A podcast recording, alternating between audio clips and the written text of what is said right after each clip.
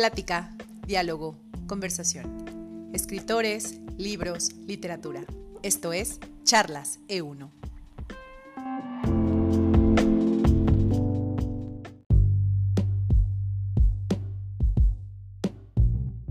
Hola, muy buenas tardes.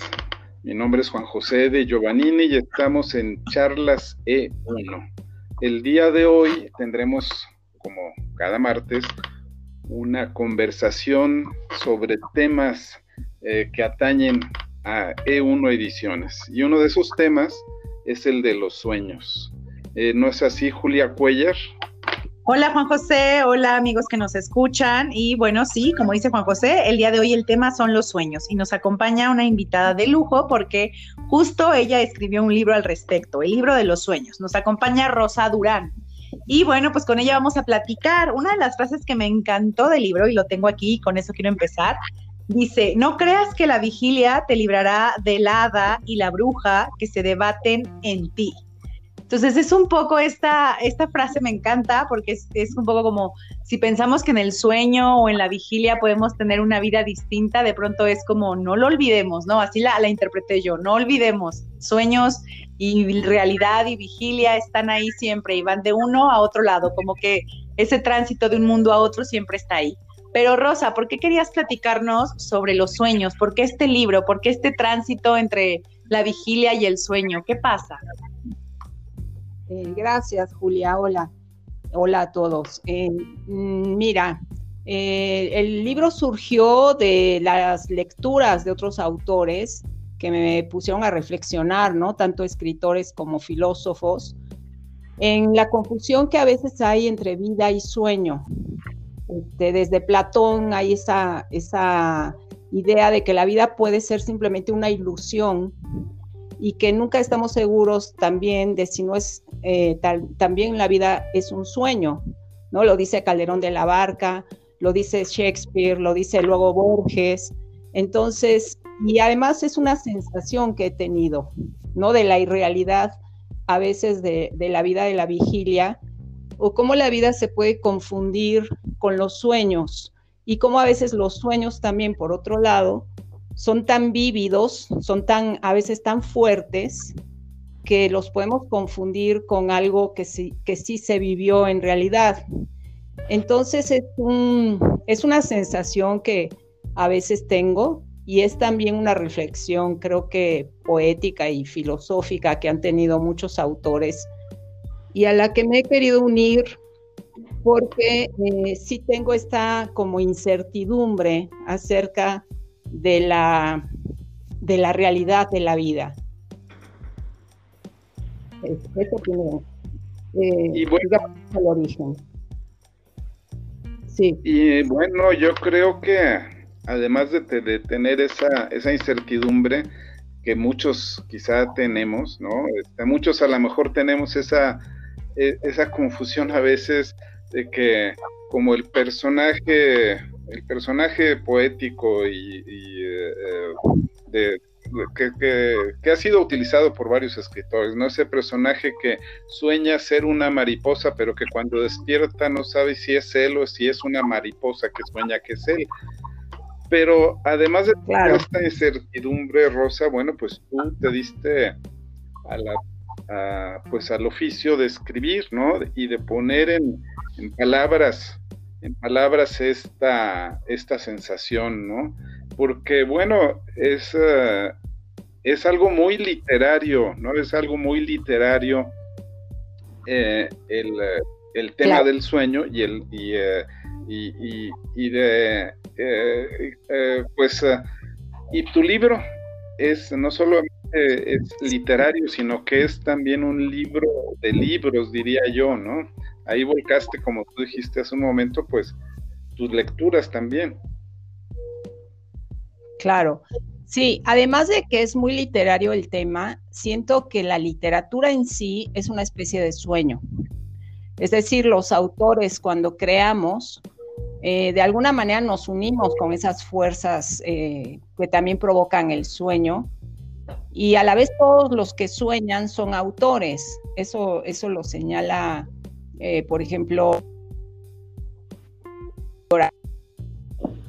cuando somos el, el, fotógrafo, ¿no? el editor, el, el autor, porque todos al soñar crean una especie de narrativa y de imágenes, y ahí se descubre que en realidad todos en el fondo somos artistas, solo que luego al despertar como que por, perdemos o algunos pierden ese poder creativo. Pero cuando uno eh, crea, crea literatura, creo que se une con las mismas fuerzas que producen los sueños. De alguna manera, una novela, un cuento, un poema, son una especie de sueño soñado en la vigilia, ¿no? Y que el autor, bueno, ya con su conciencia lo va eh, viendo de una manera nacional creo que todo autor, no solo los literatos, ¿no? Incluso los músicos o directores de cine, pintores, todos los artistas para crear, se tienen que eh, contactar con estas fuerzas del inconsciente, que son las mismas fuerzas de donde salen los sueños. Entonces yo sí veo mucha relación entre la actividad creadora eh, que se hace en la vigilia, ¿no? Que se hace con la razón y la actividad creadora que todos, todos inconscientemente hacemos al soñar. Y muchas ideas de obras vienen de los sueños. Eh, eh, hay ensayos sobre eso, por ejemplo, de Borges, ¿no? Hay que lo menciona mucho. Hay un, un ensayo muy bello que se llama El sueño de Coleridge, donde justamente él estudia a varios autores que sus obras surgieron eh, de ideas que se les revelaron en los sueños. Entonces, sí, tienen todo que ver, ¿no? Eh, los sueños no, se, no están separados de la vigilia, ¿no? De alguna manera nos acompañan en la vigilia. Ok, Rosa, entonces estás como en este entendido, de, por ahí también dicen, que finalmente la realidad no es más que un sueño colectivo, ¿no? Y que en realidad todos eh, nos conectamos a esa como matrix de un sueño colectivo. Y el sueño es en realidad el espacio, eh, pues donde somos individuos y donde somos, vamos uniendo todo lo que vamos aprendiendo y simplemente le damos una salida, ¿no? Para, con nuestros códigos para entender lo que pasa, ¿no? Un poco sería algo así como si los sueños para algunos pudieran ser el abismo y para otros el despertar de la conciencia, dependiendo de cómo se mueven entre la vigilia y el sueño. Sí, algo así. Yo, yo siento a veces algo así y para mí la prueba de que puede ser algo así es cuando recordamos nuestro pasado. Eh, cuando recordamos cosas del pasado, hechos que ya sucedieron, a veces los confundimos y, y no sabemos si los soñamos. ¿no? Tenemos esa idea, bueno, eso, eso fue verdad o lo soñé. Y, da igual, ¿no? Porque ya en nuestra mente, en nuestro cerebro, es como un sueño todo. Todo lo que hemos vivido hasta el presente, pues permanece en nuestra memoria como un sueño, como una especie de sueño, como que se desvanece la realidad que tuvieron en el momento en que, en que vivimos. Pero al pasar el tiempo, todo queda pues lo recordamos igual que recordamos los sueños. Entonces, yo sí creo un poco que el mundo es una especie de ilusión, una especie de ilusión de nuestros sentidos, eh, que no tiene una realidad tangible, concreta y que pueda ser única para un observador imparcial, ¿no? Sino que todo depende de cómo lo miremos, de quién lo mira, de cómo lo procesa en su cerebro y, lo que es la realidad objetiva mm, tal vez exista, pero no lo sé, yo dudo, dudo de esa existencia.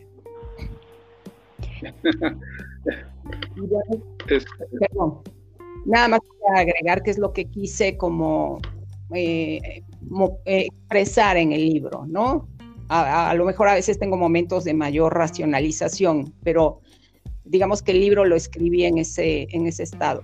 Y en lo personal, ¿desde cuándo te ha interesado esta investigación alrededor de los sueños? Es decir, ¿cómo llegaste a este punto donde dijiste los sueños son un tema que quiero recopilar que quiero abordar. Nos contaste un poco, pues porque fuiste leyendo a muchos autores, pero seguramente estos autores te llegaron a ti en algún momento en el que no sé si cuestionaste la realidad o cuestionaste tu cercanía en los sueños con otras realidades. Es decir, ¿cómo fue para ti, en, muy, muy de manera personal, este proceso de interesarte en este tema?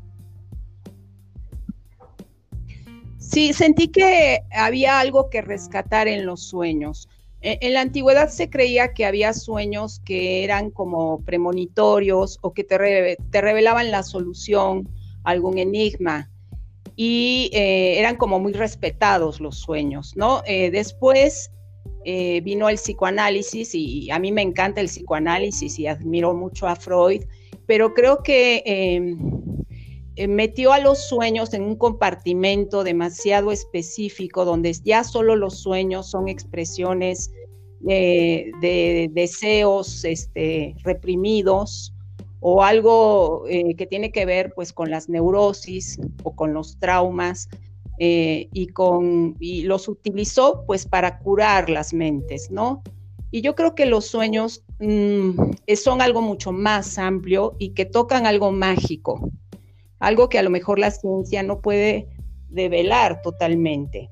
Entonces, eh, un poco mi intención fue devolverles ese halo mágico Freud piensa que un sueño se puede interpretar, ¿no? Y que puede este, revelar eh, la solución a la enfermedad psicológica de alguna persona, eh, o los sueños, varios sueños, pero eh, siento que más allá de que revelen soluciones para sanar nuestra mente, se conectan también con algo más grande, con algo que va más allá del individuo, ¿no? Y que puede y que tiene una parte que es mágica, que, es misteriosa, ¿no? A, la que la ciencia no puede acceder, ¿sí? Por eso a veces, eh, pues si hay sueños premonitorios y si hay sueños que nos indican y nos revelan cosas, yo sí creo que los puede haber y que le creo a la gente que los haya tenido y que la ciencia no puede explicar, ¿sí? Que, que tocan una parte que está más allá de la razón.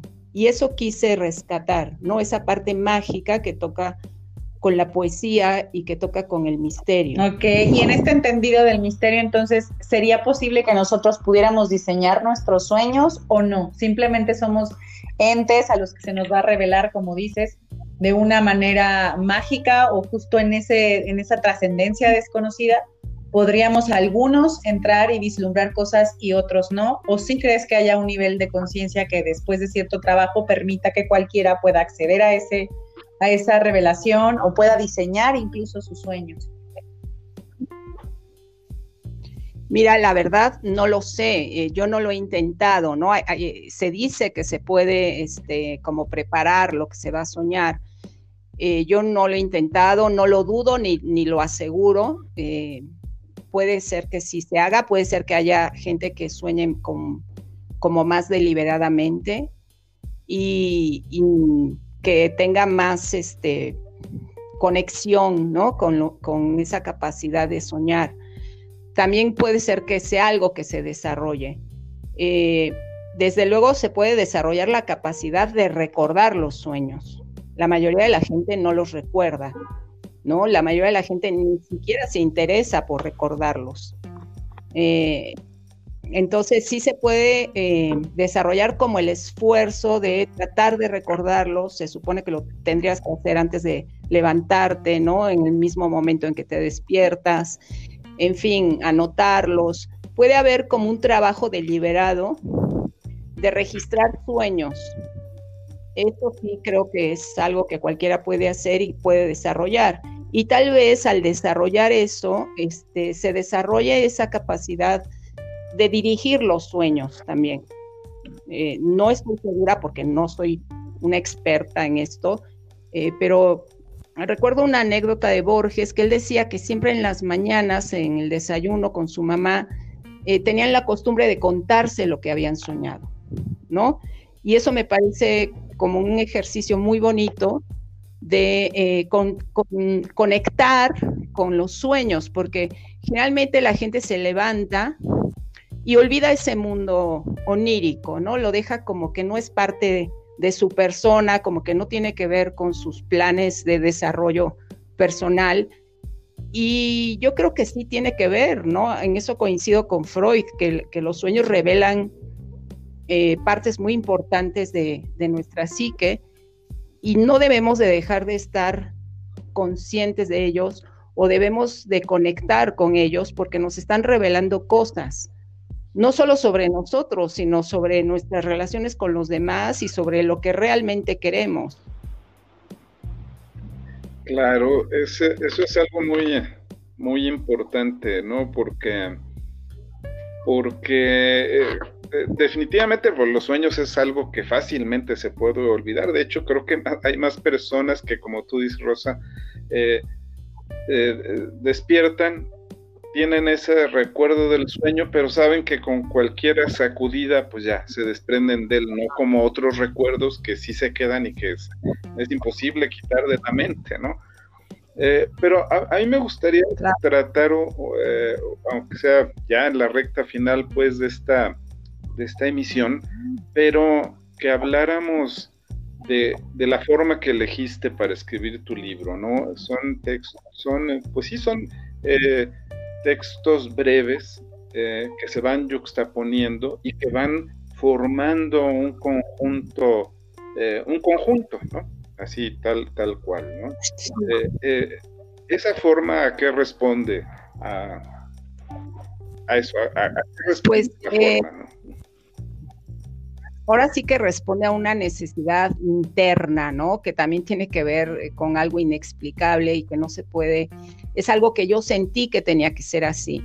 Eh, para mí la forma eh, de ese libro son como una serie de aforismos, visualmente es lo que se ve, pero eh, para mí son una mezcla entre aforismos y poesía. para mí en el fondo es un libro de poesía, no es un libro de filosofía, es un libro de poesía que conecta más eh, con la intuición, que conecta más con las imágenes poéticas, con las formas de la poesía, con el ritmo de la poesía, que con un pensamiento racional.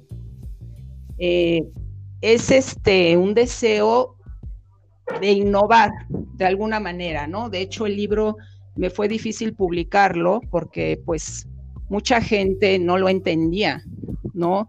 Eh, los editores, ¿no? Como decían, bueno, ¿esto dónde lo clasificamos? Porque no parecen poemas, no se ven como versos, pero tampoco se ve como un libro, pues, de aforismos, ¿no? Aunque eh, son frases lo que, lo que lo conforman. Pero justamente quise hacer como esta mezcla entre géneros, porque así sentía yo que tenía que ser, ¿no? Eh, digamos que surgió de una necesidad interna y también de, experimentar. Me gusta, me gusta experimentar, ¿no? Me gusta eh, jugar con las formas y em, cuando encontré ese modo me sentí satisfecha. Sentí que así podía yo expresar lo que quería de los sueños. Es decir, sí quería comunicar ideas, pero a la vez quería comunicar también un ritmo. Es decir, yo siento que las frases, o por lo menos lo intenté, entre sí tengan un ritmo que de alguna manera eh, sea el ritmo de la poesía, aunque aparentemente el libro está escrito en prosa. Sí, así es, más bien es como si las imágenes que vas creando se fueran pues encadenando de alguna manera, como dices, de una forma melodiosa, es decir, la palabra es el vehículo para que esta, este ritmo, esta sensación de calma o este viaje, ¿no? Que cada una de las frases provoca, esté en la persona que lee, ¿no? Y entonces cada, incluso en cada una podrías detenerte bastante tiempo, no tendrías que estarlo leyendo de corrido, sino hacer pausas para trabajar cada una, porque cada una es como simplemente una puerta a un mundo infinito de posibilidades. Eso es lo interesante del libro, creo.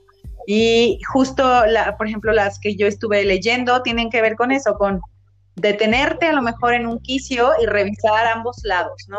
Un poco como si quisiéramos ver la vigilia y el sueño al mismo tiempo y tu libro es este puente que nos permite ir viendo cómo se conectan estos mundos.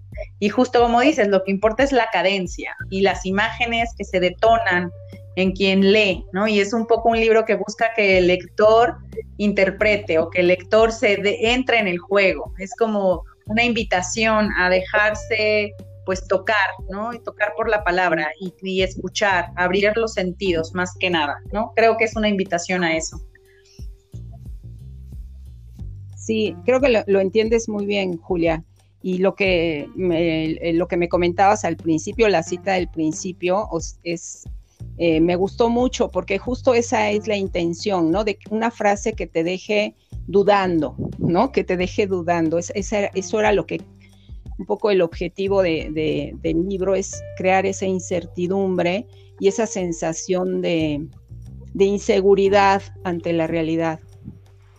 sí, no, claro, esto es como una entrada poética a, si fuéramos, digo, soy maestra preparatoria, entonces caigo directo a esto, se puede usar una clase de metodología perfecto para explicarle a los alumnos cómo lo importante a veces es hacer la pregunta adecuada y no si tengo los referentes, los libros, si cae en tal categoría o no, sino si la pregunta de investigación que quiero hacer va a detonar nuevas posibilidades. Y este libro es una forma, digamos, desde, la, desde el arte de justo ayudarnos todos los días, ¿no? Casi que podríamos hacer una receta de lee una frase por día o varias antes de dormir, para que puedas como hacer que tu mente juegue y que tu mente se cuestione otra vez qué fue lo real, qué toca, qué sigue, qué sí debo de aprovechar, qué no, casi que un ejercicio de autoconciencia y eso eso es interesante porque además no, no tiene un tono de autoayuda, sino es un tono, como tú dices, de poesía, un tono de dejemos jugar a la mente, dejemos que la existencia sea sin cuestionar, ¿no? Y al mismo tiempo cuestionando que a lo mejor no sabemos qué es la existencia y que puede haber un halo mágico o un misterio que no, no, está, no está siendo develado, ¿no? A lo mejor no podemos tocarlo, pero podemos percibirlo, estar inmerso en él sin darnos cuenta. Sí, eso es, eso es, me, gusta mucho tu comentario. Este, más que dar respuestas, yo, yo quiero poner dudas, ¿no? En, en las certezas que tiene la gente, ¿no? Que a veces no duda y eso también está mal porque creo que hay que dudar. Sí, si no, no hay movimiento. Yo soy de ese clan. Si, si no preguntas, no hay movimiento. Si no hay duda, entonces ¿a dónde te mueves? A donde siempre te han dicho, pues ¿qué va a pasar ahí? Nada. Claro, exactamente. Juan José, pues algo más que quieras preguntar. Estamos llegando al final de nuestra emisión de Charla C1. Yo creo que solamente más bien eh, eh, pues comentar que, es un libro muy fácil de localizar en la página de E1 Ediciones. Eh, hay incluso libros, libros electrónicos, como libro electrónico se puede obtener de una manera muy fácil y también como libro en papel hay, hay ejemplares también que se les puede, se les envían a domicilio. Entonces, este que, lo busquen, ¿no? Que, busquen este, este, este libro y nos ah, eh, y pues eh, entren en este en, este texto como en un sueño, ¿no? Como en, esta en esta eh, ojalá que les haya sido este atractivo lo que hoy platicamos, ¿verdad? Sí, déjense tocar por este libro, Libro de los Sueños de Rosa Durán. Por ahí en Twitter lanzamos un poco jugando con el pretexto de los sueños la pregunta de qué preferían ¿no? las personas que nos siguen, qué sueño es lo que estaban soñando en este momento. Y entonces las opciones eran que si estaban soñando en la vacuna del COVID-19, que si estaban soñando en que los aliens por fin terminaran con todo, o que si estaban soñando en mejor viajar en el tiempo a cualquier otra época que no fuera el 2020. Y la encuesta indicó que la mayoría de las personas dicen que están soñando con el COVID-19. Entonces, un poco lo que habíamos platicado ahorita de hay sueños que sí son colectivos, ¿no? Y, y justo en estos sueños colectivos a veces sí se construyen pues ideologías y luego la realidad se transforma. Claro, como hemos dicho, pues siempre habrá que dudar, ¿no? A veces empiezan con buenas intenciones y acabamos con cosas terribles. Pero bueno, al final si hay una idea, una necesidad de conectar con los otros. Este libro creo que sí es una buena forma de entrar en contacto con nosotros, con el misterio, con ese quicio para después brincar hacia la otredad, ¿no? Y encontrar una forma nueva de pues conectar y de soñar colectivamente. También creo que puede ayudar. Rosa, muchísimas gracias por habernos acompañado en Charla C1.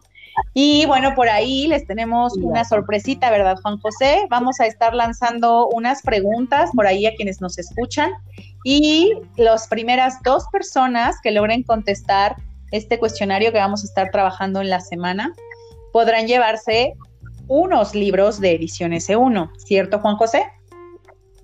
Así es, sí, sí, sí, pueden, pueden, eh, van a las primeras, como, dijimos, las primeras... personas que tengan todo el cuestionario contestado.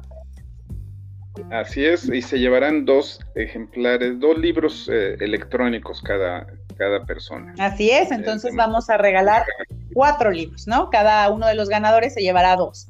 Entonces, pues eso es para que nos sigan escuchando y sigan leyendo todo lo que Ediciones E1 tiene por ahí. Como bien lo dijo Rosa, este es un espacio editorial donde esas propuestas que a lo mejor en otros lados no caben en las casillas designadas previamente con 100 años de anticipación, pues aquí es como dejemos que la palabra encuentre su propio lugar, ¿no? Y si hay que crear una categoría nueva, pues aquí estamos. Entonces, pues gracias por acompañarnos en Charla C1. Gracias Rosa, gracias Juan José. Y pues nos vemos la próxima semana. Juan José, ¿tenemos tema para la próxima semana? Eh, no, eh, va a ser una sorpresa. Lo vamos a dejar al misterio. Perfectísimo. A ver si soñando llegamos al siguiente tema. pues muchísimas gracias a los dos. Nos vemos la próxima semana. Hasta luego. Hasta luego, Julia. Hasta luego, Rosa. Hasta luego.